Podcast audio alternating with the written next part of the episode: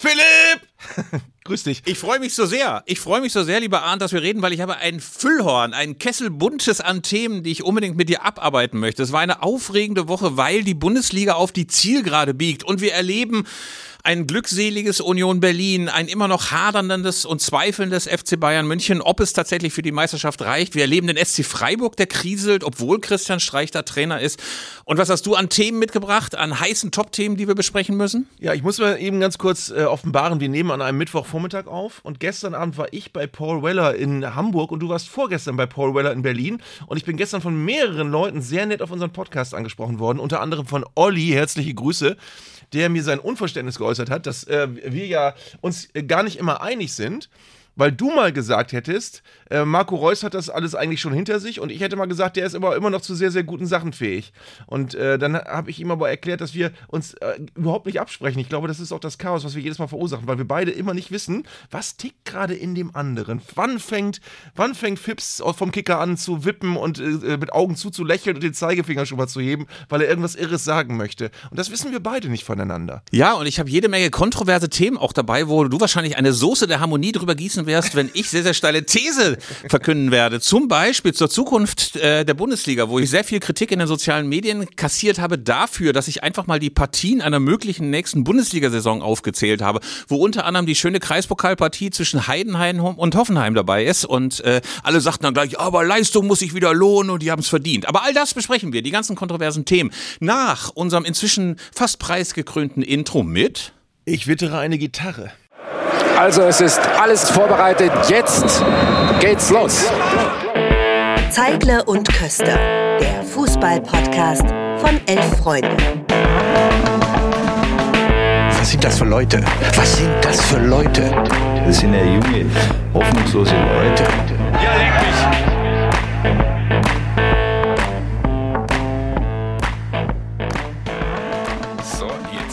du hast gerade gesagt, das mit der Soße der Harmonie. Ich habe übrigens in Bremen den Ruf, da bin ich mal interviewt worden, als Werder Bremen auch mal wieder abstiegsbedroht war. Und da hat dann der, der Interviewer hinterher zu mir gesagt, das ist so schön, wenn es Werder schlecht geht, man spricht mit Arndt, hat man hinterher das Gefühl, der hat immer so eine Salbe, als wäre man hinterher eingecremt und alles fühlt sich wieder besser an. Ähm, ja. ja. Das hast du wahrscheinlich in dieser Saison auch immer mal wieder nach Heimniederlagen, musste man nur mit dir sprechen, um sich wieder aufzurichten, weil du das alles positiv gesehen hast. Pass mal auf, ich lese dir mal ganz kurz einen fiktiven Bundesligaspieltag der nächsten Saison vor. Dabei ist Heidenheim gegen Hoffenheim, Leverkusen gegen Wolfsburg, Darmstadt gegen Augsburg, Leipzig gegen Bochum, Mainz gegen Union. Das wäre so demnächst der Bundesliga-Samstag und ich schrieb etwas hämisch dazu oder wie Sky das nennt, wow. Und jetzt ist für mich ein bisschen die Frage, kann man da die Auslandsvermarktung nicht gleich einstellen, wenn man so einen Samstagsnachmittag hat? Da kann ich mir einfach nicht vorstellen, dass der Pappbesitzer in Singapur oder in Kapstadt oder in Nordamerika so aufgeregt am Fernseher fummelt und sagt, oh, meine Besucher wollen das sehen. Ähm, und gleichzeitig haben die Leute dann gesagt, aber jetzt sei mal nicht so missgünstig, das ist Leistung, das ist sportlicher Wettbewerb, was willst du denn stattdessen? Ein Closed Shop wie beispielsweise in Amerika, das kann es doch auch nicht sein. Wie ist deine Lösung oder findest du sowas dann trotzdem spannend und schaltest ein? Fiktiv möchte man da wirklich aus, ausrufen. Äh, ja, aber, aber das, man ist dann so ambivalent, weil ich, ich persönlich finde es ja großartig, wenn Heidenheim das tatsächlich dieses Jahr schafft. Also mir geht es dann erstmal nicht darum, wie viele Fans bringen die mit, sondern die äh, machen, die be, be, begehen da seit so vielen Jahren einen so wirklich bemerkenswerten Weg mit diesem fantastischen Trainer mit dem schiefen Hals. Arndt, ähm, das ist jetzt die, die Zeiglersche Salbe, die du gerade verstreichst. Nein, nein, nein, nein, nein, nein aber guck mal, das ist doch wirklich, das ist doch wirklich gelebte Fußballromantik, wenn ein Verein wie Heidenheim mit diesem Stadion, der so, das so aussieht, als sei ihm, äh, als sei irgendjemandem eine Tribüne aus der Hosentasche gefallen. Und äh, wie gesagt, Frank Schmidt äh, ist ein großartiger Typ. Mir, mir tut der immer so leid mit seinem Nacken, das muss so wehtun. Was, Wieso was, mit seinem Nacken? Was ist mit dem Nacken von von der, von, so ein, von der, der geht doch immer mit dem Kopf ganz stark nach rechts geneigt. Das ist dir noch nicht aufgefallen. Nein, nein. Ich weiß noch, dass Helmut Rohleder, glaube ich, ein Glasauge hatte oder Wilfried Hannes. Irgendeiner hatte mal ein Glasauge. Wilfried Hannes, ja, ja. Ja, Wilfried Hannes. Da hat doch einer mal gesagt, ich hätte sie ganz gern mal unter drei weißt Augen du, gesprochen. Dass wir uns jetzt schon wieder fürchterlich verstricken. Das, also wir haben ja letztes Mal haben wir, äh, habe ich mich sehr missverständlich ausgedrückt, als es um die Zwangsabstiege ging. Und das haben ganz viele Leute gemeldet, das stimmt doch gar nicht, dass Tennis Borussia der letzte Zwangsabstieg Nein. war. Fakt ist, wir waren uns gar nicht so ganz sicher und wir haben aber nur gesagt, dass es viele Zwangsabstiege unter anderem in Berlin gab und da war der letzte TB. Da hast du völlig recht, aber. Haben ganz viele Leute gesagt, aber danach ist doch noch ja, Duisburg. Wir haben das unglückselige Duisburg vergessen, die ja auch mal abgestiegen sind, weil sie große finanzielle Probleme hatten. Vielleicht ist es auch so, dass wir den Fokus zu, zunächst äh, zu sehr auf die Erstliga gerichtet haben und mhm. Wir möglicherweise auch eine alte Internetseite aufgerufen haben. Aber klar ist eben auch, Duisburg hat es ebenfalls erwischt und es gab noch ein paar in den Zehnerjahren. Aber ähm, das ist ja wirklich spannend, was du zu Heidenheim sagst. Ich gönne denen das ja auch. Also ich habe ja damals diese Doku gesehen, ich glaube von Aljoscha Pause war das, der ja auch Heidenheim begleitet hat bei seiner Trainerdokumentation und ich fand die rührend und ich fand das spannend und ich denke eben auch, die haben über so viele Jahre jetzt geackert und wenn es jetzt klappt, dann kann man es ihnen einfach nur gönnen. Ich sag ja nur, dass es die Krux ist, dass du bei Heidenheim gegen Hoffenheim oder auch bei anderen Partien aus der Preisklasse einfach nicht so dieses Zittern und Beben hast, das du beispielsweise hast, wenn der, Schal wenn der FC Schalke Ja, gegen den HSV guck- spielt. Guck mal, aber Ja. das, das können wir jetzt aber auch nicht machen, Fips. Also wir können jetzt nicht einerseits immer anprangern, wenn Vereine durch viel Geld aufgeblasen werden künstlich und dann durchmarschieren und wenn dann aber ein Verein das mal so schafft, weil er einfach nur clever ist, finden wir es auch doof. Das geht ja nun nicht. Äh, das hast du mit pädagogischem Unterton gesagt und ich stimme dem ja auch zu. Ganz prinzipiell freue ich mich auch, dass Darmstadt aufsteigt. Äh, viele Leute, die noch nicht am Böllenfalltor waren, wissen ja gar nicht, was sie verpassen. Also ich war auch noch zu dunklen Drittliga-Zeiten mal in Darmstadt oder öfter mal in Darmstadt und das ist ein großartiges Publikum. Also gerade das alte Böllenfalltor war so großartig. Marode Stehtribünen, Leute, die auf alte englische Art und Weise rumkrakehlen, äh, die ähm, Aber wir müssen den Leuten, wir müssen den Leuten erklären, wie am Böllenfalltor der Presseraum und die Gästekabine nebeneinander liegen. äh, da war ich noch Also nie. ich, ich glaube, inzwischen haben sie es auch umgebaut, aber es ist legendär. Der Presseraum sah, sah aus wie so ein, wie so ein Partykeller bei, bei, bei, bei Erika und Helmut äh, in den 70er Jahren, also mit so einem Tresen und so ganz viel Gelsenkirchener Barock und, und so Holz und es riecht verqualmt und es sieht aus, als wenn gleich jemand kommt und hier eine Fanta zapft und, ähm, und direkt angrenzend ist aber die Gästekabine gewesen. Und du konntest immer jedes Wort hören, was in der Gästekabine gesprochen wird. Also und vor allen Dingen nach der Pressekonferenz oder vor der Pressekonferenz, das ist ja dann immer direkt nach dem Spiel. Das heißt, du hast eigentlich immer mitbekommen, was für Worte gefallen sind bei den Gästen nach dem Spiel, was natürlich äh, für, für einen Presseraum ein Geschenk ist. Ich liebe das ja ohnehin, wenn man in manche Stadien noch reinkommt und du hast das Gefühl, die Zeit ist stehen geblieben. Das war ja auch, also wenn du vor, ich weiß nicht, vor zehn Jahren mal bei Rot-Weiß Essen vorbeigeschaut hast äh, und in der alten Tribüne des Georg-Melches-Stadion warst, in der Haupttribüne, dann hast das Gefühl, es ist gerade erst von den Russen eingenommen worden, das Stadion. Da ging es äh, noch mit tropfenden äh, Decken und mit maroden Bänken, mit alten Kabinen. Es roch nach Schweiß und alten Männerfüßen.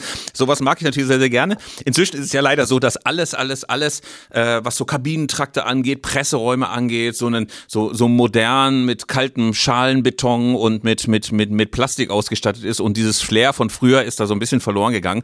Aber ähm, das war tatsächlich insbesondere am alten Böllenfalltor so. Inzwischen sieht es sehr, sehr modern aus. Also ich rate mal zu einem Besuch. Das ist auch wunderbare alte Fußballkultur. Insofern ähm, bin ich auch gar nicht so skeptisch. Ich wollte ja eigentlich auch noch ein bisschen rumstenkern, indem ich mal darauf hinwies, dass Sky bei der Auslandsvermarktung möglicherweise demnächst ein Nein, paar ja kleinere recht. Probleme bekommt. Ja. Und aber sag mal, kennst du, noch, kennst du noch die alte Holztribüne in Fürth, die jetzt aber, glaube ich, auch schon mittlerweile Geschichte ist? Die habe ich noch kennengelernt irgendwann in den 2000ern bei einem Pokalspiel mit Werder. Ähm, und da bist du auch wirklich auf die Tribüne gegangen, die roch echt nach 50er Jahren. Das war so eine richtig knorrige Holztribüne, die alt und moderig roch. Und das war ganz, ganz, ganz interessant und toll irgendwie auch, weil du gemerkt hast, die haben wirklich ihre Tribüne so in die Jetztzeit gerettet. Jetzt inzwischen aber leider ist sie, glaube ich, weg. Weißt du, dass das Stadion in Fürth zu den wenigen, wenigen Stadien gehört, die ich noch nie besucht habe? Es gibt noch ein paar andere auf der Liste. In Zwickau war ich noch nicht, in Fürth war ich noch nicht, in Bayreuth will ich auch unbedingt mal vorbeischauen.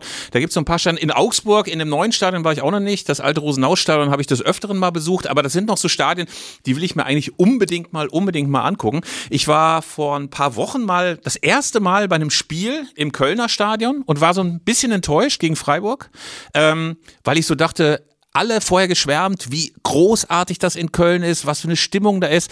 Und dann ist das doch nur der Unterrang in der Kurve, der da singt. Also ich habe gedacht, das ganze Stadion ist so in so Karnevalstimmung, alle haben Masken auf und singen so stundenlang De Höhner und De Parweier und was es da alles gibt. Aber das war ein relativ konventioneller Support, was ich ein bisschen schade fand. aber ja ähm, schon schön. na, das ist schon schön. Also wenn du das jetzt vergleichst mit jetzt Oh, oh, jetzt kommt jetzt- ich will jetzt nichts Abschätziges. Namen Also wenn du das Böse. vergleichst mit äh, Oh, wer kommt Knickknack. Äh, Wer ich weiß jetzt nicht, ich, ey, ich sag jetzt, ich sag jetzt keinen Namen. Ich sag, das wäre unfair gegenüber Hoffenheim und Leipzig und so. Ich sag keinen Namen. Ich sag keinen Namen. Aber ähm, das ist guter Mittelklasse-Support, würde ich sagen. Okay.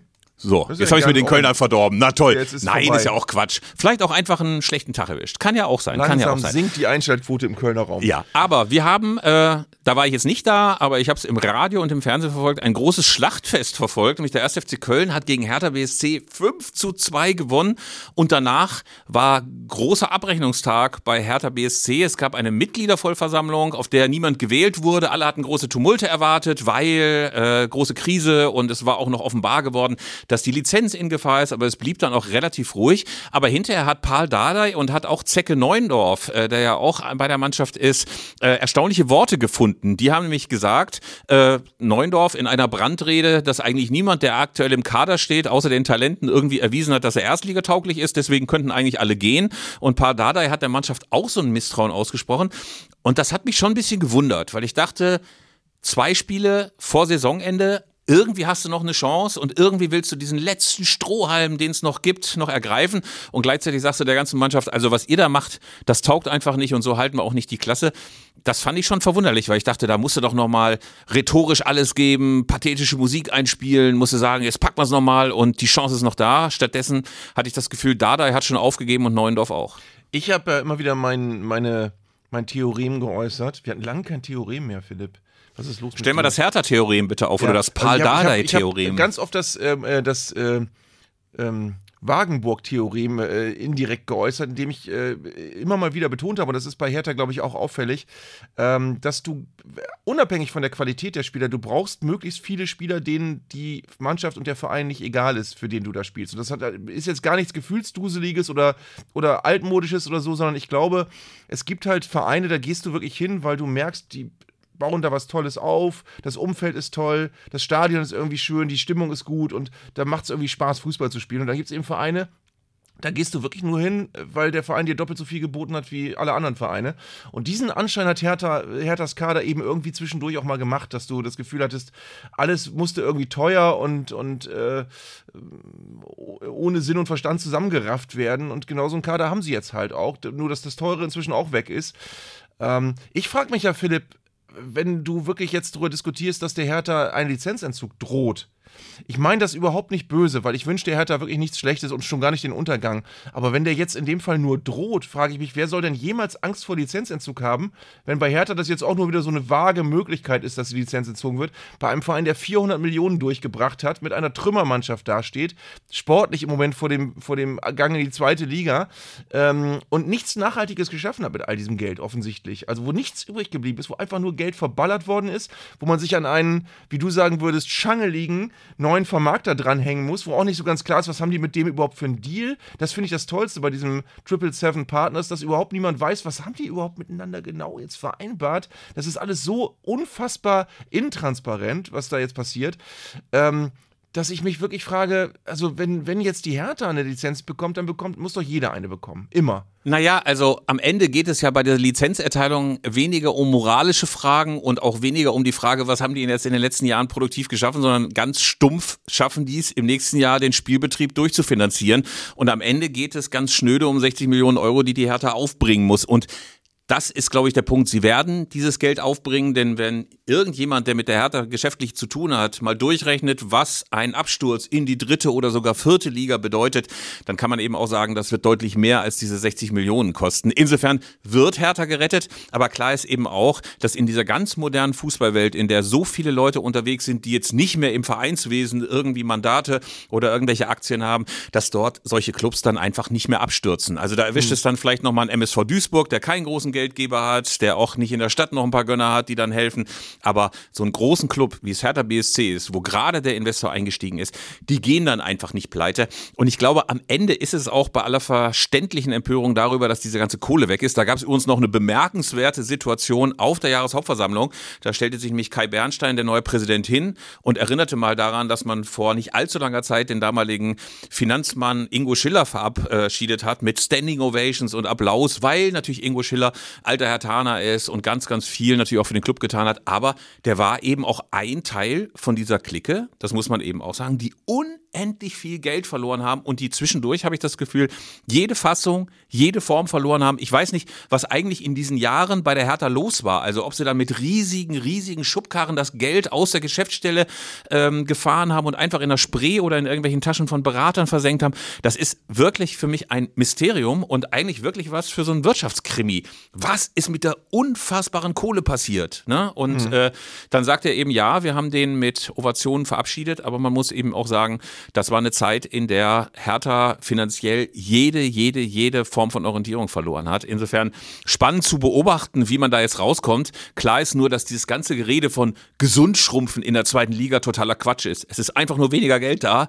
Ja. Man schmeißt ein paar Leute auf der Geschäftsstelle raus, man spart irgendwie, man hat vielleicht nicht mehr die Superverdiener, aber klar ist eben auch, in der zweiten Liga sanierst du dich nicht und du wirst auch nicht gesund. Du schrumpfst, aber wirst nicht gesund. Ich freue mich jetzt schon, wann zum ersten Mal aus Berlin der Satz kommt, ein weiter so darf es nicht geben. Das kommt dann immer an solchen ja. Stellen. Aber äh, was ich eben noch sagen möchte zu den Finanzen, äh, zur Aufrechterhaltung des, des Spielbetriebs. Äh, jetzt versuchen sie ja, wenn ich das richtig verstanden habe, äh, Verträge mit Vermarktern zu verlängern, um jetzt schon eine Signing-Fee zu bekommen. Da gehen ja mal alle roten Alarmlampen an, weil das ist ja nichts anderes, als äh, sich einen Vorschuss von Mutti zu holen, damit man schon sich äh, das Spielzeug kaufen kann, was man eigentlich sonst erst in zwei Wochen sich leisten könnte.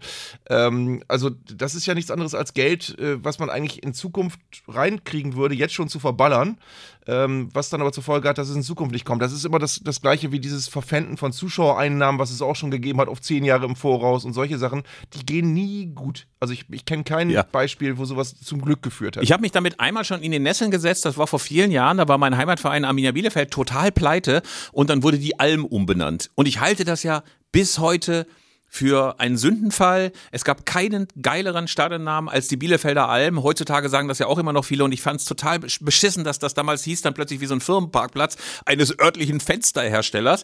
Aber klar war eben auch, dass ich danach total wütende Anrufe aus dem Verein bekam. Ey, weißt du nicht, wie es uns geht? Weißt du nicht, dass uns finanziell so derartig ein Mühlstein um den Hals hängt, dass wir wirklich am Abgrund stehen. Wie kannst du uns jetzt in den Rücken fallen?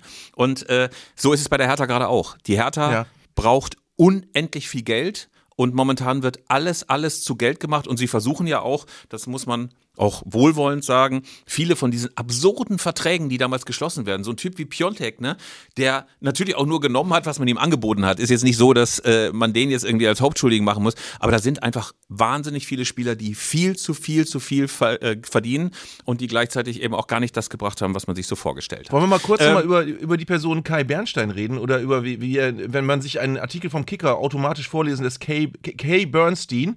Ähm, Kay Bernstein. Kannst du dir vorstellen, äh, dass du du bei Arminia Bielefeld mal äh, auf dem Präsidentensessel landest und solch einer Situation ausgesetzt bist oder ich bei Werder Bremen, da, ich möchte mit dem echt nicht tauschen. Ich habe auch wirklich äh, großen Respekt davor, dass er sich das antut und dass er sich das auch mit einer wirklich äh, großartigen Haltung oft antut. Also ich glaube, dass der von, von allen Seiten die Tomaten um die Ohren bekommt, ähm, äh, bei einem maroden Verein, für, für dessen Situation er überhaupt nichts kann.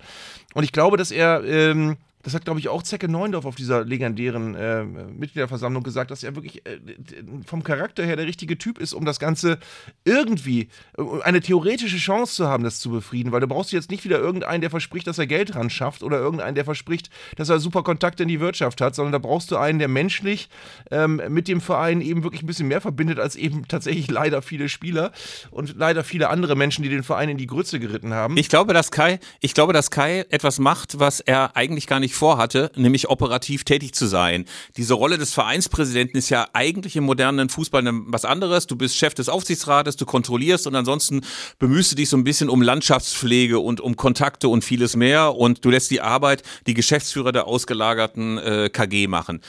Kai ist nun mittendrin im Geschäft, wollte er sicherlich auch in der Form nicht. Klar ist aber auch, dass es momentan schon auf ihn ankommt. Also er ist eine Identifikationsfigur äh, geworden, sicherlich auch ein bisschen wider Willen.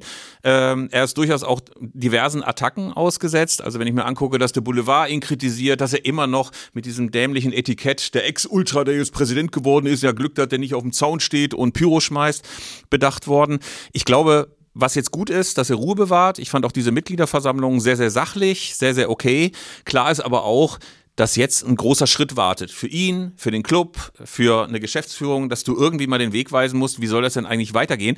Zumal ja das Bittere, das Bittere zumindest für die blau-weißen Berliner ist, dass du dann mit Union Berlin genau das Beispiel, wie du es eigentlich machen sollst, direkt vor der Haustür hast. Ne? Mhm. Und damit sollten wir vielleicht auch möglicherweise nochmal umschwenken und rübergucken nach Köpenick zur alten Försterei, wo sich Nee, Moment, lass es an, äh, abschließen. Ich um Gottes Willen. Ja, ich möchte, ja, möchte, mit dir, ja, möchte mit dir unbedingt, ja. ich möchte mit dir unbedingt noch über Mario Basler reden, äh, der sich in seinem Podcast Basler Ballert äh, über sehr kritisch über Zecke Neuendorf geäußert hat, der ja wirklich äh, auf der auf der ähm, Mitgliederversammlung einen sehr, sehr, manche mögen sagen populistischen, manche mögen sagen, der hat wirklich wenigstens endlich mal einer, der gesagt hat, was Sache ist und der, der das Maul aufgemacht hat.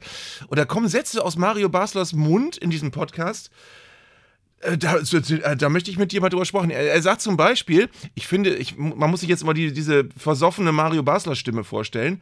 Ich finde es sehr dramatisch, dass ein ehemaliger Spieler wie Zecke Neundorf in der Öffentlichkeit so über Freddy Bobic ablästert. Das ist natürlich etwas, was Basler nicht tolerieren kann, dass einfach ein ehemaliger Spieler in der Öffentlichkeit über andere Menschen ablästert. Das sollte man nicht tun. Und dann Nein. schreibt er, ähm, äh, das, das finde ich interessant, als Herthas Niedergang, an Herthas Niedergang trügen vielmehr auch Dardai und Neuendorf ihren Anteil. Sie waren beide mitverantwortlich, Paul als Cheftrainer und Zecker als Co-Trainer. Sie einigten sich darauf, den einen oder anderen Spieler zu verpflichten. Da wird natürlich Neuendorf als Co-Trainer wahrscheinlich der maßgebende, die treibende Kraft gewesen sein bei den Millionenausgaben, die die Hertha getätigt hat. Und dann kommt der Satz, der mich am meisten begeistert. Basler nannte es schade, wenn ein Zecke Neuendorf, der auch fußballerisch begrenzt war, Dinge über Freddy Bubic sagt. Ich muss sagen, das ist unterste Schublade. Man könnte jetzt spitz finde ich, zurückgeben, dass es auch schade ist, dass Menschen, die intellektuell begrenzt sind, Dinge über andere Leute sagen, aber ohne jetzt, also ich meine das jetzt nicht auf Mario Aber wen hast du da im Auge? Ich meine das ganz grundsätzlich, überhaupt, nein, überhaupt nicht, nur ganz grundsätzlich, finde ich aber, dass, äh, dass man, also wenn man irgendwie begrenzt ist irgendwo, sollte man vielleicht nicht öffentlich also ich sag's mal so, was ist wenn man jemanden, Gefühl? was was fühlst du, Philipp, wenn du diese also, Worte hörst? Wenn ich das höre, äh, denke ich, dass Mario Barca sich eigentlich seit vielen, vielen Jahren damit finanziert und äh, durch das Leben bringt, indem er am Sonntag im Doppelpass sitzt und seine alten Geschichten erzählt davon, wie er irgendwie direkt vom Spiel noch eine geraucht und dann jemanden anderen ins Entmüdungsbecken und danach noch einen Wodka genommen hat und danach zehn Tore gegen den Konkurrenten gemacht hat, der es natürlich überhaupt nicht drauf hatte. Also diese Geschichten, die äh, kolportiert Basler ja wirklich bis zum Erbrechen jeden Sonntag, jeden Montag, jeden Dienstag, jeden Mittwoch und ähm, ich habe das Gefühl, dass diese Äußerungen von immer einer bemerkenswerten Analysetiefe sind, äh, die man äh, sicherlich sonst im Profifußball selten sieht. Also gegen den wirkt ja selbst Effenberg wie ein großer Theoretiker und das muss man ja auch erstmal hinkriegen. Also ähm, ich finde, das, was Mario Barca sagt, ist äh, überhaupt nicht satisfaktionsfähig. Also, äh, dass der sich möglicherweise auch für den alten Kumpel Freddy Bobic noch ein bisschen in die Bresche wirft, ist geschenkt. Klar ist aber auch, dass äh, die Äußerungen von Zecke Neuendorf in einem emotionalen Umfeld auf der Mitgliederversammlung fielen und er prinzipiell ja auch recht hat. Das war jetzt auch nicht alles richtig und in der Pauschalität und der ähm, Herangehensweise jetzt so richtig, richtig stimmig, aber klar ist eben auch, Neuendorf musste stellvertretend für viele Mitglieder sich auch mal Luft machen. Und das finde ich auf so einer Versammlung völlig legitim. Das ist ja so ein bisschen wie der, wie der politische Aschermittwoch bei Parteien. Da muss jetzt nicht jedes Wort auf die Goldwaage legen. Aber es ist eben klar, dass Basler dann immer noch mal sein eigenes Süppchen kocht. Was, Aber was ich wollte du, doch. Was, was glaubst du, was hat Mario Basler für eine Klientel? Das sind doch offenbar Leute, die es geil finden, wenn jemand behauptet, man könnte auch bis drei Uhr morgens vorm Spiel saufen und trotzdem am nächsten Tag ganz normal zur Arbeit gehen. Das sind die Leute, die dem zujubeln und sagen, genau Mario, genau, so muss das sein. Na, ich wundere mich ja immer, dass es im Doppelpass, im großen Trinkerstammtisch auf Sport 1 immer so ist, dass der den gleichen Gag ungefähr seit 80 Jahren immer und immer und immer wieder sagt und trotzdem die Leute sich wirklich ablachen und auf die Schenkel klopfen und das Weißbierglas heben, so als ob er den zum allerersten Mal gemacht hätte, diesen Gag. Also das ist ein spezielles Basler-Theorem, mit dem er immer wieder reüssiert am Sonntagmorgen. Aber ähm, in leichten das, äh, Variationen. Also es, äh, manchmal sagt er, er hätte vor seinem besten Spiel nicht geschlafen und manchmal sagt er, er hätte äh, ganz viel gesoffen vor seinem besten Spiel. Also es variiert. Ja, es variiert, aber das ist äh, natürlich auch so, ähm, äh, keine Ahnung, das ist eben ein Geschäftsmodell. Alter Profi, äh, der sich als letzter großer Revoluzer des Geschäfts inszeniert, das kannst du machen, wenn du Mario Barca bist, aber es ist möglicherweise irgendwann, um es sehr vorsichtig zu formulieren, ein bisschen eindimensional. Aber bitte, lieber Arndt, lass ja, uns jetzt, jetzt, ein bisschen Köpenicker Salbe. Bitte, äh, kannst du bitte endlich über Union reden? Oder über die Union, wie ich letztes Mal Genau, die Union hast du gesagt. Ja. Und da, da gab es dann auch sofort Schlaumeier bei Instagram, die gesagt haben, ey, es heißt das Union. Oder was ist denn der nee, FCU? Nur Union, ne? nur Union. Der nur Union. Union. Oder ja. einfach nur Union. Ja. Wie sagt man denn jetzt nur? Aber man sagt der FCU, oder nicht? Aber wenn man die naja, Partei gut. meint, sagt man schon die Union. Aber das ist äh, auch kompliziert, echt. Ja, das ist sehr, sehr, sehr, sehr, sehr komplex. Aber wir müssen ganz kurz Urs Fischer, Oliver Runert und diese ganze Mannschaft würdigen, Denn wenn nicht noch irgendwas Komisches passiert, wenn jetzt nicht noch die letzten Spiele verloren gehen und Freiburg aus dem tiefen Keller der Psyche wieder hochkommt, sind die in der Champions League. Und das ist schon wirklich beeindruckend. Wenn du siehst, was es da sonst für ein Tableau von Mannschaften gibt, die unendlich viel mehr Kohle haben, die sicherlich auch individuell bessere Spieler haben und die trotzdem hinter Union gelandet sind, dann ist das einfach äh, vielleicht vergleichbar sogar mit diesem Europa League-Sieg von Eintracht Frankfurt oder der Meisterschaft von Leicester City vor ein paar Jahren in der Premier League. Das ist so beeindruckend und ich frage mich, wie hat er das hingekriegt? Ähm, ich hatte ja schon erzählt, dass äh, der Kollege Trimmel, der Mannschaftskapitän von Union, bei uns war, in der Redaktion und eine Blattkritik gehalten hat und der hat das einfach damit erklärt, die spielen Union-Fußball. Ne? Mhm. Also das sieht nicht besonders gut aus, das ist oft von den Chancen, die man sich rausspielt, so, dass man die wenigen, die sich dann bieten, auch clever nutzt, aber das ist trotz allem unendlich erfolgreich. Ich habe zum Beispiel gedacht, als Freiburg bei Union gespielt hat, oh, das wird ein Duell auf Augenhöhe, das wird ein Duell, wo man das Gefühl hat, äh, da könnte Freiburg auch endlich mal an der alten Försterei gewinnen. Und dann hatten die keine Chance. Schnell 3 zu 0 zurückgelegen, am Ende 4 zu 2 verloren. Und wahrscheinlich werden sich die Freiburger hinterher angeguckt haben, ey, wieso haben wir ja eigentlich verloren? Wieso hat das nicht funktioniert? Und äh, das Mysterium ist, sie haben wieder einmal kapitulieren müssen vor Union Fußball. Vermutlich wird die Union auch, äh, die, oh, jetzt war schon wieder die Union. Vermutlich wird Union auch, auch, auch, im nächsten Jahr nicht der ja. Bayern und das, das Leipzig gefährden können, aber sie werden äh, alleine da, dass sie, dass sie im Moment so die Rolle einnehmen, die, die mal Gladbach hatte vor ein paar Jahren zum Beispiel. Äh, das, ist, das ist eine große Errungenschaft und da können die echt stolz drauf sein, die Union. Da können sie sehr, sehr stolz drauf sein und wenn man auf die Tabelle guckt, dann sieht man, äh, Leipzig wird wohl auch in der Champions League landen und äh, die Union. Ähm, und ich frage mich so ein bisschen, wie man eigentlich jetzt beim SC Freiburg auf diese Saison blicken wird. Man war im Pokal-Halbfinale, hat dort auf ziemlich unschöne Weise gegen Leipzig verloren. Jetzt hat man das Gefühl, dass durch diesen, ähm, äh, durch diese Schlappe bei Union es auch nicht so richtig mehr funktioniert, dass man jetzt in der Europa League landet. Sagt man dann hinterher trotzdem super? Was für eine Saison? Ich meine, die werden Fünfter als SC Freiburg. Das ist nach wie vor eine total beeindruckende Leistung. Aber diese große Euphorie, dass du denkst, jetzt machst du den nächsten Schritt, du hast ein neues Stadion, Stadion. Du hast Christian Streich nach wie vor als Trainer, ein Trainer, der allein durch Handauflegen bei Spielern Wunder äh, bewirken kann. Also ähm, ist man da nicht trotzdem enttäuscht und denkt, ey, da wäre mehr drin gewesen, wir hätten Champions League spielen können und jetzt ist das Union, warum spielen die in der Königsklasse und wir nicht? Ich glaube, da tickt der SC Freiburg wirklich und auch authentisch anders als andere Vereine, als, als Vereine, die wirklich diesem Ziel einfach nachhecheln. Ich glaube, dass der SC Freiburg wahnsinnig gerne mal in der Champions League spielen würde und dass sie das wahnsinnig äh, ähm, genossen hätten, wenn sie es dieses Jahr schaffen würden. Also ganz, ganz weg ist die Hoffnung ja auch noch nicht. Ähm, aber ich glaube, dass sie da wirklich äh, genug Bodenständigkeit und, und auch Demut haben, zu wissen, dass Platz 5 für den SC Freiburg immer in jeder Welt, in jeder denkbaren Fußballwelt ein grandioses Ergebnis ist. Ähm, und äh, ich glaube nicht, dass die, äh, so weder die Fans noch die Menschen, die den SC Freiburg gestalten, ähm, wenn sie dieses Jahr Fünfter werden und nächstes Jahr Fünfter werden, irgendwann mal denken, immer die gleiche Scheiße, ey, wir sind immer so dicht dran und packen es nicht, ey, so, ein, so eine Scheiße, wir haben es wieder vermasselt. Das ist, glaube ich, so die Geisteshaltung, die du dort nicht findest und das tut denen sehr gut. Und man muss ja vielleicht auch nochmal diese Entwicklung sehen, die der SC Freiburg in den letzten Jahren genommen hat. Ich saß bei diesem Spiel Köln gegen Freiburg, wo ich eben ungerechtigterweise über die Kölner Fans abgelästert habe, äh, neben einem englischsprachigen Journalisten, äh, der auch nur auf den Gästeblock äh, blickte und sagte, ja, schau mal an, 4000 äh, Leute aus Freiburg im Stadion in Köln, das wären vor fünf, sechs, sieben Jahren nur 1500 gewesen. Also ähm, ich war auch wirklich beeindruckt, wie viele Freiburger beim DFB-Pokal-Endspiel waren. Also die komplette Ostkurve war ja picke, pickepacke voll mit Freiburgern.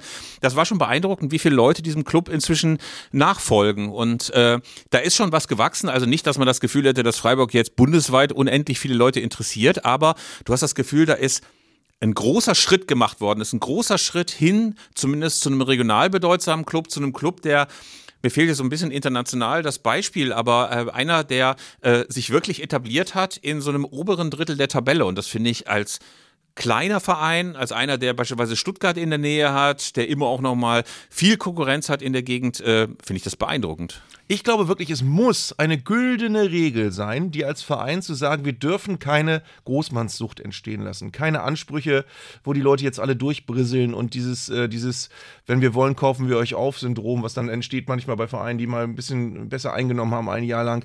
Also ich glaube tatsächlich, Bayern, Bayern und Dortmund und Leipzig, die sind da festgetackert bei ihren Ansprüchen, die können da nicht viel machen. Aber ähm, eben dieses ständige, also allein das, was in, in, Frankfurt passiert, dass die im Pokalfinale stehen und letztes Jahr Europa League-Sieger waren und dieses Jahr durchdrehen, als seien sie abgestiegen, ähm, weil sie die Rückrunde vermasseln. Ähm, aber die sind Achter. Das, ist, äh, das muss für einen Verein wie Eintracht Frankfurt auch mal okay sein, mal Achter zu sein. Ähm, äh, Mainz muss mit Platz 9 glücklich sein, der erste FC Köln auch mit Platz 10. Das ist völlig normal. Natürlich ist es mal toll, wenn man mal Sechster wird und Europa League spielen kann. Aber du musst dich davor hüten, dass irgendwann die Leute schlecht gelaunt ins Stadion gehen und, und, und äh, mit Bechern werfen, wenn du nicht jeden Gegner 3-0 wegmachst, weil dann bist du auf einem ganz schlechten Weg. Und das ist das, was eben du in Freiburg und bei Union, bei der Union äh, einfach nicht hast. Übrigens, wo du gerade den ersten FC Köln erwähnst, möchte ich einmal kurz auf die Personalie Jonas Hector übergehen. Ja. Der hat ja seinen Abschied verkündet und äh, er schwieg ja dann relativ lange darum, warum er jetzt eigentlich zurücktritt. Ähm, wir äh, haben das eine Interview bekommen mit Jonas Hector, das er zu seinem Abschied geben wollte und äh, also wir haben schon viele, viele Spieler interviewt. Äh, es waren teilweise beeindruckende Gespräche dabei. Manchmal hat sie auch das Gefühl, der hat jetzt gar nicht so wahnsinnig viel zu sagen. Aber klar ist, ähm, dass Jonas Hector schon ein besonderer Profi war. Sehr, sehr reflektiert und auch sehr, sehr sperrig gegenüber der Öffentlichkeit. Und da ist mir nochmal bewusst geworden, als äh, Jonas dann uns das Interview gegeben hat und die Kollegen haben ihn hinterher auch gefragt, wie es denn war mit uns. Und es war aus unserem Empfinden eigentlich ein sehr, sehr gutes Gespräch.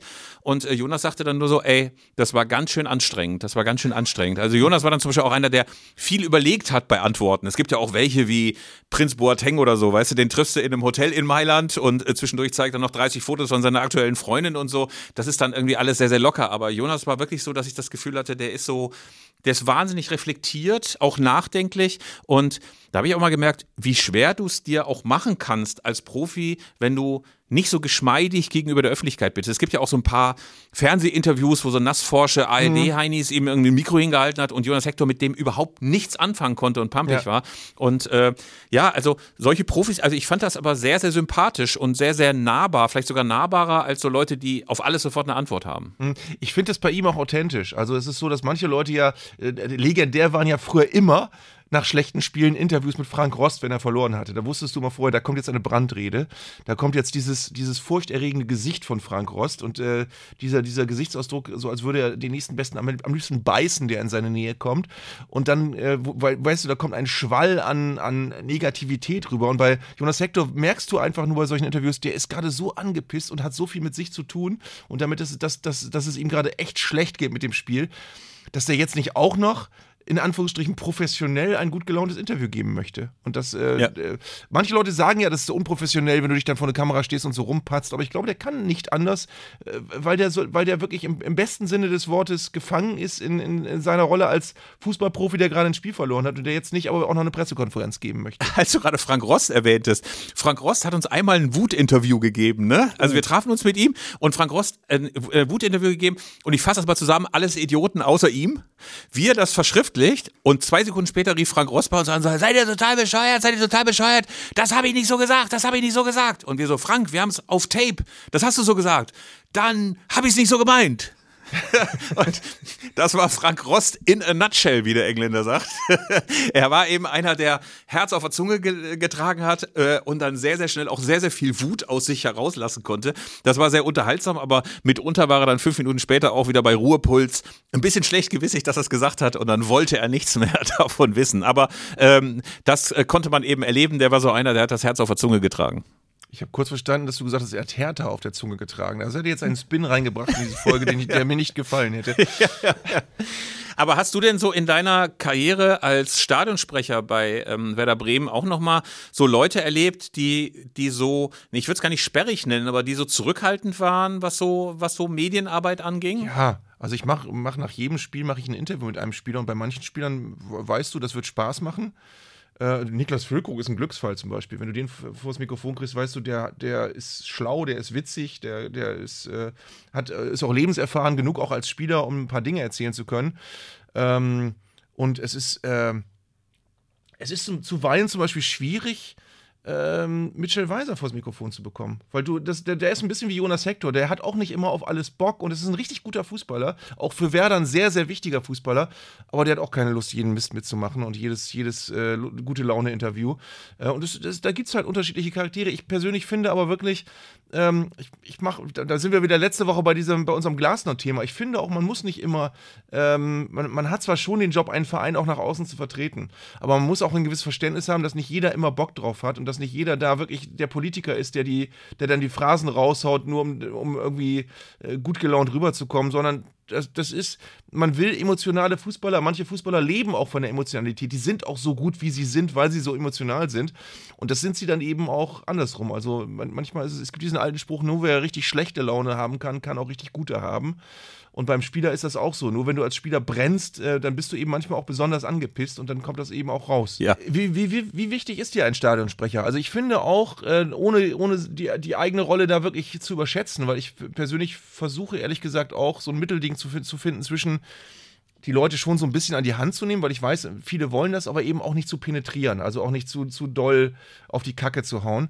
Ähm, ich finde es aber zum Beispiel komisch, wenn der Stadionsprecher ständig wechselt. Oder ich finde es auch komisch, wenn der Stadionsprecher bekennender Fan eines anderen Vereins ist. Das ist äh also das finde ich alles ein totales No-Go. Was ich glaube wichtig finde, ist, dass er, wie du sagst, eine gute Distanz hat, dadurch, dass er nicht immer so die ganze Zeit wie Al Dieter auf dem Fischmarkt rumläuft und permanent jede Tribüne begrüßt, immer noch mal Applaus einfordert oder irgendwelche Rufe einfordert. Also das finde ich teilweise sehr, sehr unangenehm. Ich finde auch, dass ein Stadionsprecher, der so ein bisschen was auf Würde und Taktgefühl hält, unbedingt vermeiden sollte, nach Toren dieses komische Danke-Bitte-Zeugs zu machen, diese Choreografie, ja. was ich total grauenhaft finde und ich kann das überhaupt nicht nachvollziehen, dass irgendjemand das so ein, so ein, so ein, so ein Nuller-Jahre-Ding noch irgendwie betreibt. Also das finde ich, sollte man auch der eigenen Würde nicht zumuten. Ich finde halt auch, dass die Stimme wichtig ist. Also ich brauche es, so eine markante Stimme muss es sein, irgendeine, die auch durchdringt. Schlimm ist ja auch schlechte äh, Lautsprecheranlage, in der du nichts hörst, ne? wo du immer mhm. brechend laut die Musik hörst, aber die Stadionsprecher nicht. Ähm, ich mag ehrlich gesagt auch das, was bei Napoli abgefeuert wird oder in anderen äh, südeuropäischen Stadien, also dass du so einen Stadionsprecher hast, der wie ein geisteskranker fünf Minuten lang nach jedem Tor, ähm, ich weiß noch, äh, als Higuain mal Tore gemacht hat, irgendwie fünf Minuten der Stadionsprecher ins Mikrofon krakeelt hat, das ist jetzt auch nicht so mein Ding. Also ich finde einerseits sachlich und ein bisschen unparteiisch auch. Ich finde es nicht gut, wenn du als Stadionsprecher dann auch nochmal irgendwie der, der härteste Fan deines Clubs bist und noch auf der Ehrentribüne eine Prügelei anfängst, aber eben auch leidenschaftlich an den richtigen Momenten. Das fände ich sehr, sehr schön. Genau wie du das machst, Arndt. Ja. Genauso wie du das machst in Bremen. Das gefällt mir immer besonders gut. Ja. ja. Pass mal auf, ich muss mal ganz kurz in die Gefühlsabteilung wechseln. Jetzt nicht bei dir, sondern ich möchte mal ganz kurz ein paar kühne Voraussagen, bevor wir zu unserem History-Thema machen, für den Rest der Saison. Ich habe irgendwie im Gefühl, dass der HSV es schafft.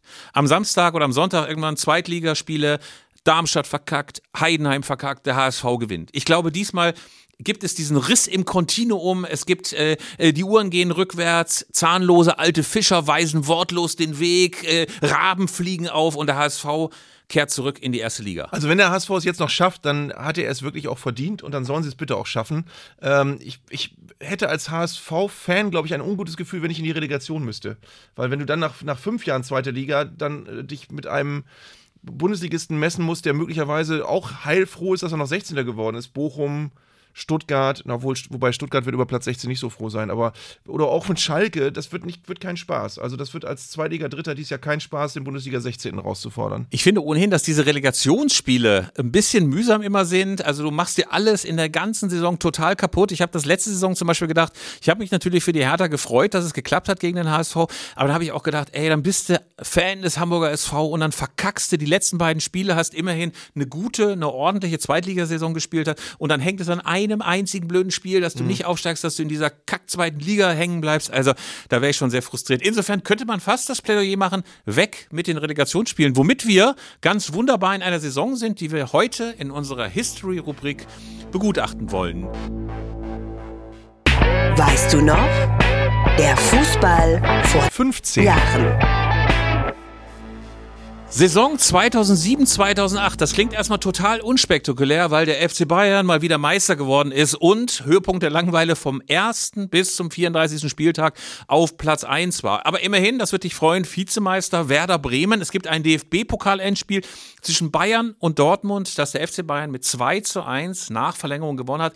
Und ich sag's ganz ehrlich, lieber Arndt, ich habe null Erinnerung daran. Ich wüsste noch nicht mal, dass in dem Jahr ein Pokalfinale stattgefunden hat und dass der FC Bayern auch noch 2 zu 1 gewonnen hat. Und trotzdem ist es eine besondere Saison, weil sich Großes und Schlechtes ankündigt. Auf vielerlei Hinsicht. Unter anderem im Osten in Sachsen. Und zwar, oder fangen wir mal andersrum an. Fangen wir erstmal in der ersten Liga an. Es gab kein Relegationsspiel. Ja. Es sind einfach drei Mannschaften abgestiegen. Das stimmt. Nürnberg, Rostock und Duisburg hat es erwischt. Rostock und Nürnberg, äh, Rostock und Duisburg als Neuling und der 1. FC Nürnberg als Pokalsieger ist abgestiegen.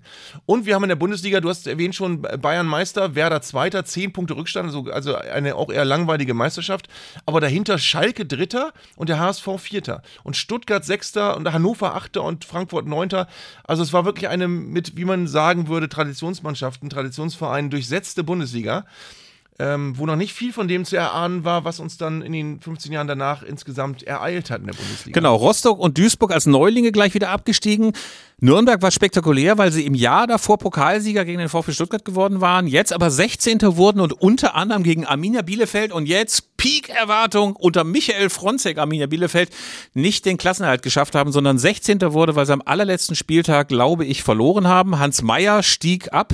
Nein, Quatsch, Thomas von Hesen war es. Thomas von Hesen hat Hans Meyer ersetzt, so rum war es. Ne? Da war es völlig egal, dass er im Jahr vorher Pokalsieger geworden ist. Thomas von Hesen, neuer Trainer vom 1. FC Nürnberg und es hat einfach nicht hingehauen und es gab keine Relegationsspiel.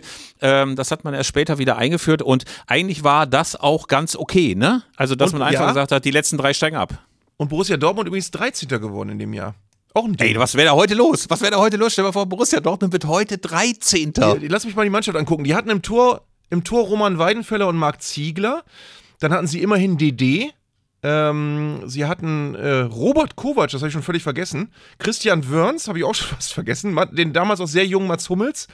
Waschikowski. Sie haben also viele Spieler gehabt, die später reüssiert haben. Sebastian Kehl, Florian Kringe, Tinga. Tinga, ey. Ich hatte Tinga völlig verdrängt. Und im Ist Sturm das nicht so eine neumodische App oder sowas? Alle, Im Sturm hatten sie Alexander Frei, Diego Klimowitz, Mladen Petric, ähm, Nelson Valdez, äh, Smolarek. Und das wow. war übrigens eine Zeit, das war eine Zeit, in der der FC Bayern jetzt, möchte man sagen, in der Kaderbreite auch noch nicht so wahnsinnig gut aufgestellt war. Also zweiter Platz, also äh, der Ersatztorhüter hinter Oliver Kahn war Michael Rensing. Wir erinnern uns, die großartige Ära Rensing, äh, die ausgerufen wurde und die dann noch sehr, sehr kurz dauerte. In der Abwehr, der legendäre, der unvergleichliche, der äh, unglaubliche Christian Lell. Christian Lell war dabei, ähm, dann auch Breno, ähm, der, glaube ich, die Butze dann angezündet hat. Marcel Jansen war auch dabei in der Abwehr.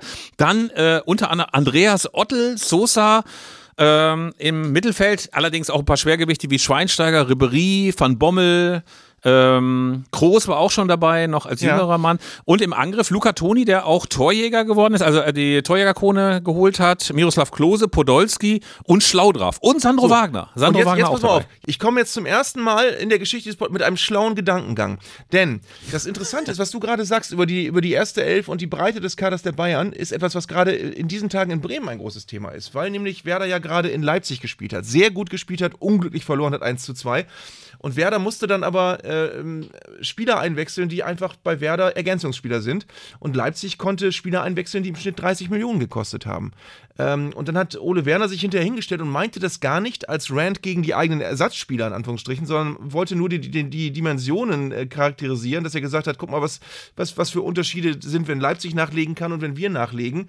Das sind schon unterschiedliche Qualitäten. Das wurde als Kritik äh, an der Breite des Kaders äh, hingestellt. Und dann hat äh, äh, Clemens Fritz, der bei Werder viel mit der Kaderplanung zu tun hat, aber darauf hingewiesen, dass man nur zwei Möglichkeiten hatte als Aufsteiger. Zum einen entweder wir behalten eine starke erste Elf und haben dann möglicherweise aber viele Nachwuchsspieler, die ihre Bundesliga-Tauglichkeit jetzt noch nicht lange nachgewiesen haben, äh, die dann die Ergänzungsspieler machen müssen. Oder aber wir stellen uns in der Breite größer auf, aber dann können wir uns keinen Mitchell Weiser leisten, keinen Niklas Füllkrug, keine anderen Spieler, die ein bisschen mehr Geld äh, kosten an, an Gehältern. Und in der Tat ist es so, dass du wirklich, wenn du dir die Mannschaften hinten in der Liga anguckst, dann siehst du, ähm, dass Werder Bremen eigentlich damit recht gut fährt, mit dem Modell eine gute erste Elf zu haben und ähm, möglicherweise aber bei Verletzungsproblemen dann in, in Not zu kommen. Du siehst aber auch, dass es Vereine gibt, die das andersrum gemacht haben und die Schwierigkeiten haben, weil sie eben einen total breiten Kader haben, aber eben nicht viele Spieler, die nach oben ausreißen.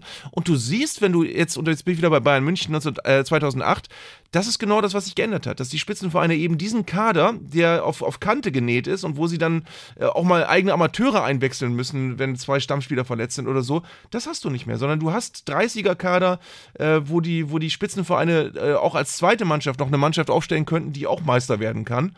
Das ist die große Veränderung im, jetzt nenne ich es mal, modernen Fußball, die es in den letzten 15 Jahren gegeben hat, dass du wirklich aufgerüstete Mannschaften hast, die dadurch natürlich auch die Unwägbarkeiten ausmerzen können, wenn sie mal fünf Verletzte haben, haben sie einfach fünf andere gute Spieler, die sie bringen können. Und dadurch schießt Geld eben inzwischen doch Tore.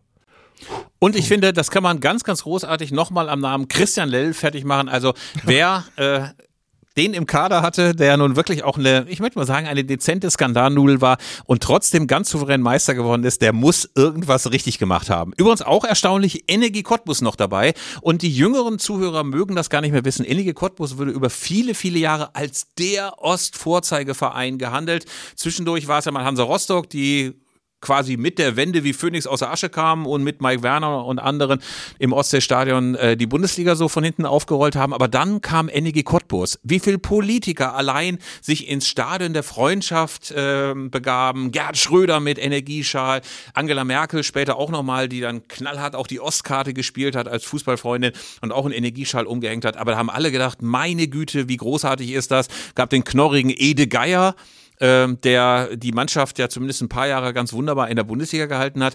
Und wenn man sieht, dass die jetzt da unten rumgurken und irgendwie versuchen, wieder einigermaßen in bezahlten Fußball zu kommen, dann ist das schon ganz schön bitter. Aber das war über viele Jahre ganz normal, dass man nach Cottbus schaltete. Ne? Und das ja. war nicht der BFC Dynamo, das war nicht Dynamo Dresden, das war nicht Lok Leipzig, Magdeburg oder irgendeiner der großen Oberliga-Clubs, sondern eben Energie Cottbus irgendwie als Vorzeigetrupp. Ja. Wahrscheinlich war es sogar ganz gut, dass das nicht die Oberligamannschaft schlechthin war, so niemand, der so richtig polarisiert hat. Cottbus war ja früher relativ vielen Leuten egal. Das passte, glaube ich, gut für die Politik. Sie betteln sich gerade mit Rot-Weiß Erfurt um die Meisterschaft in der, in der Oberliga, nee, in der Regionalliga Nordost. Ähm, und Rot-Weiß Erfurt interessanterweise Aufsteiger. Die waren ja, glaube ich, äh, gefühlt achtmal insolvent und haben, sind immer, immer wieder aufgestanden. Und jetzt sind sie gerade, äh, ich weiß nicht, ob sie wirtschaftlich das bewältigen könnten, aufzusteigen. Ich glaube, sie wollen schon ganz gerne. Ähm, und sie sind äh, aber jetzt mit vier Punkten Rückstand noch Zweiter und Energie Cottbus steht also vor einer möglichen Rückkehr in den bezahlten Fußball.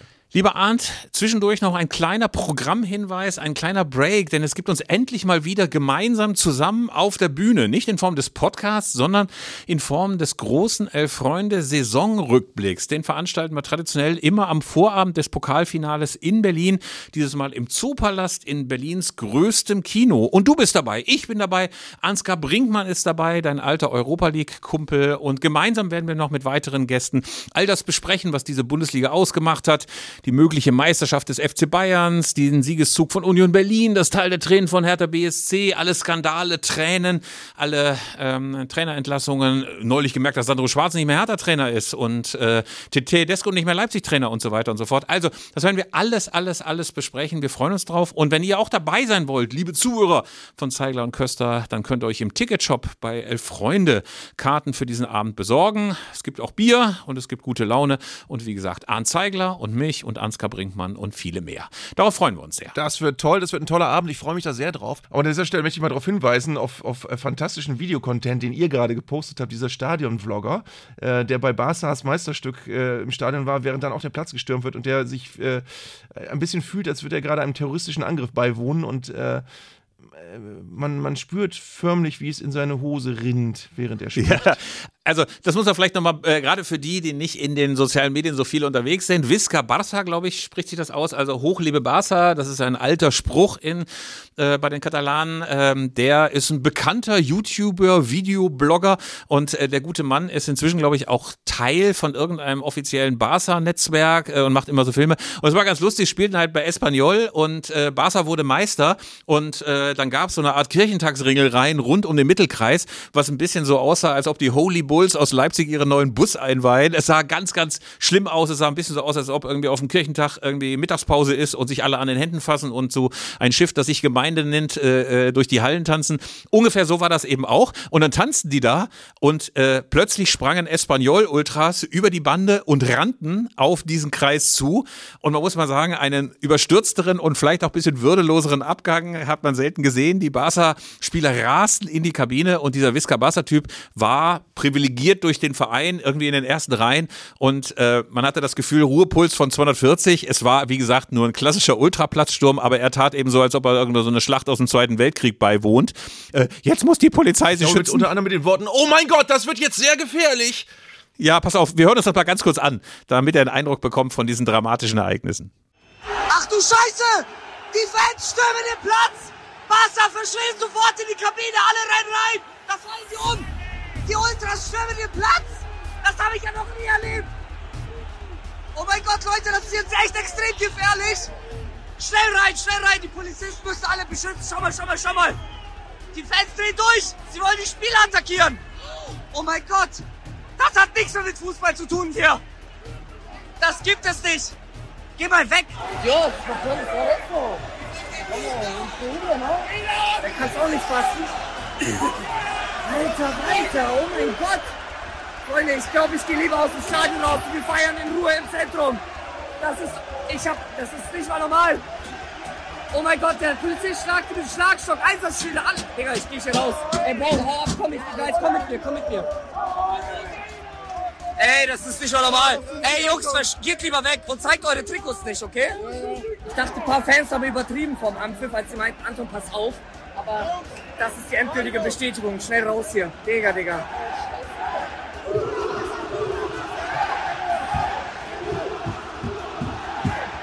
Philipp, wir schweifen ab. Wir waren mit der Saison 2007-8 noch nicht fertig, denn eigentlich Nein.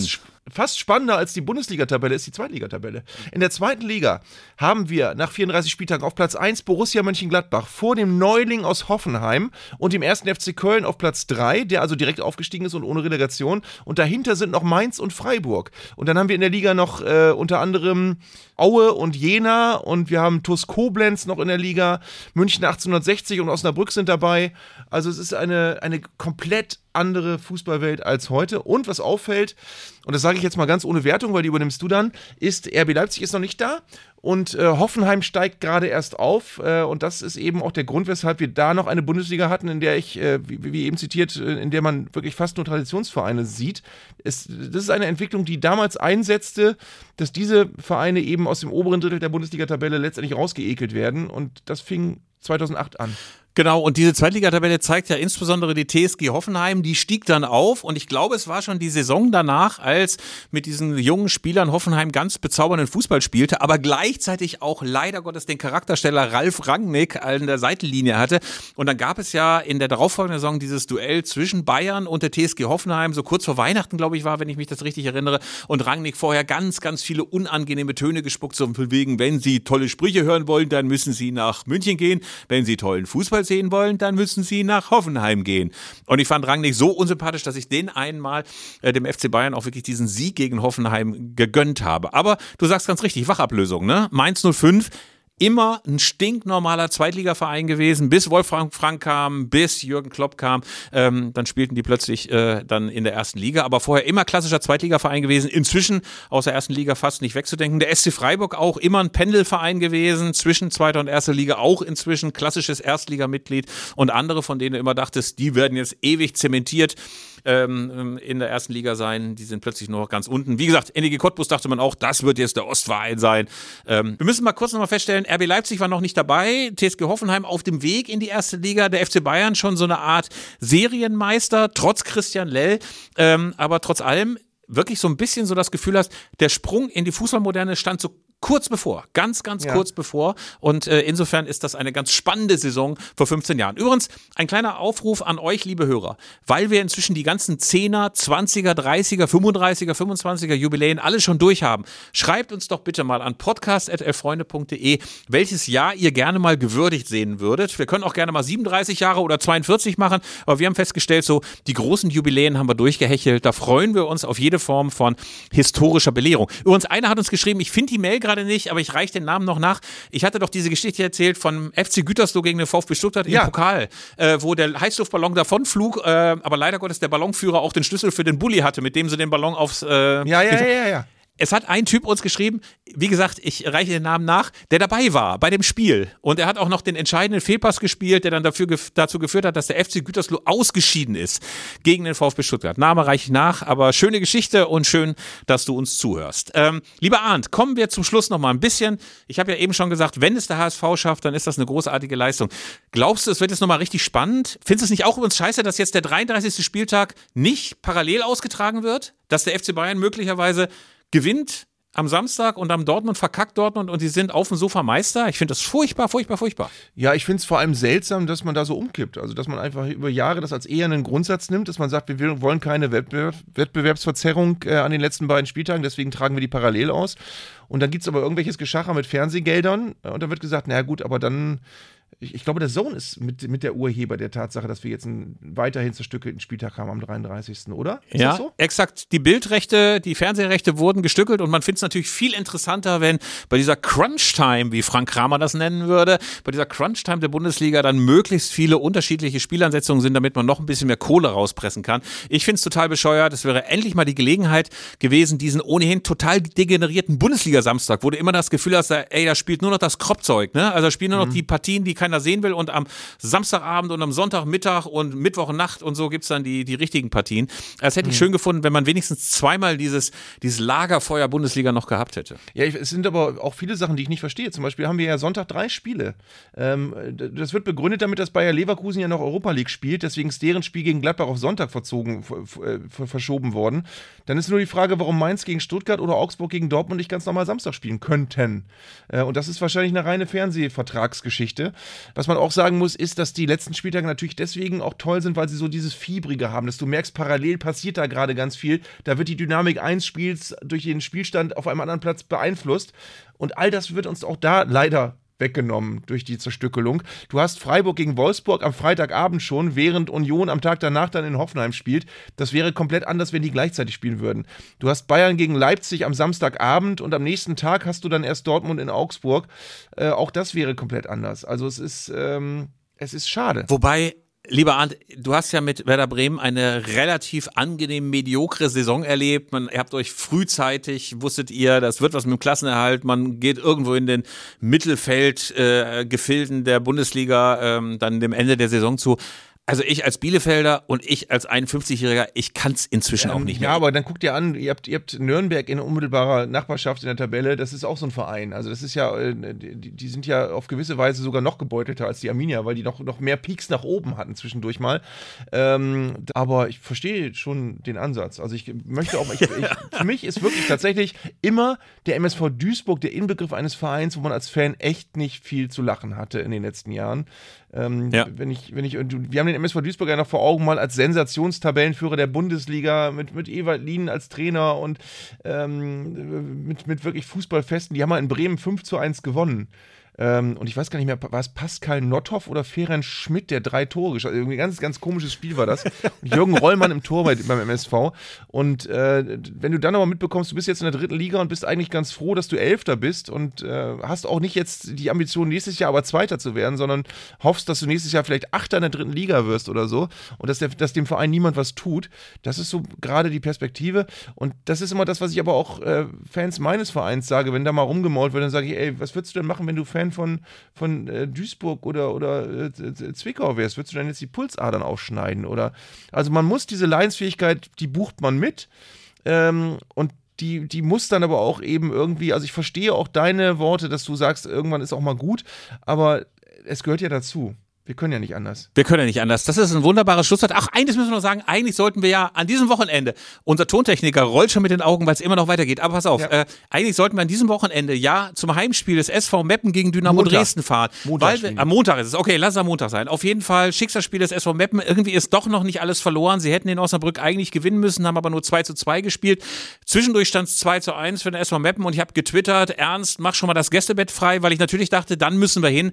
Aber jetzt haben wir uns überlegen, wir fahren mal lieber irgendwann in der nächsten Saison. Vielleicht ist Ernst dann ja nach wie vor dann noch Trainer, weil irgendwie gehört sich das auch nicht. Gerade weil die jetzt noch strugglen und möglicherweise an dem Tag auch absteigen am Montag, wenn man dann so als Spaßkombo im großen Feierwagen mit Sambawagen vorbeikommt und dem Club Huldig und möglicherweise ist ja sogar schon ausverkauft, äh, das Stadion, dann verschieben wir das ein bisschen. Aber sie haben ja, die- sie haben, aber was, was, was machen wir denn jetzt, äh, Philipp, wenn sie am letzten Spieltag noch direkt die Chance haben? Sie spielen dann allerdings in Freiburg. Das ist sehr weit weg. aber, Halle vor allem bei Wien Freiburg 2.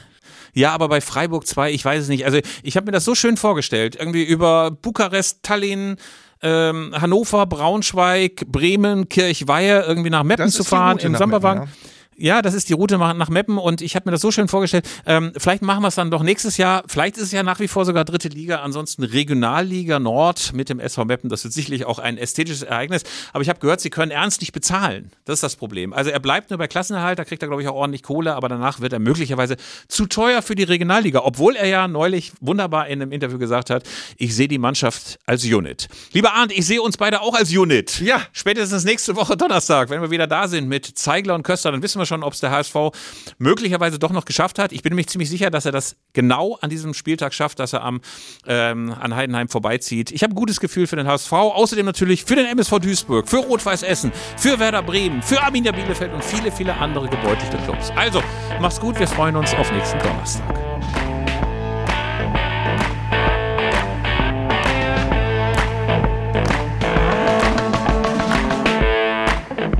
Das war Zeigler und Köster, der Fußball-Podcast von Elf Freunde.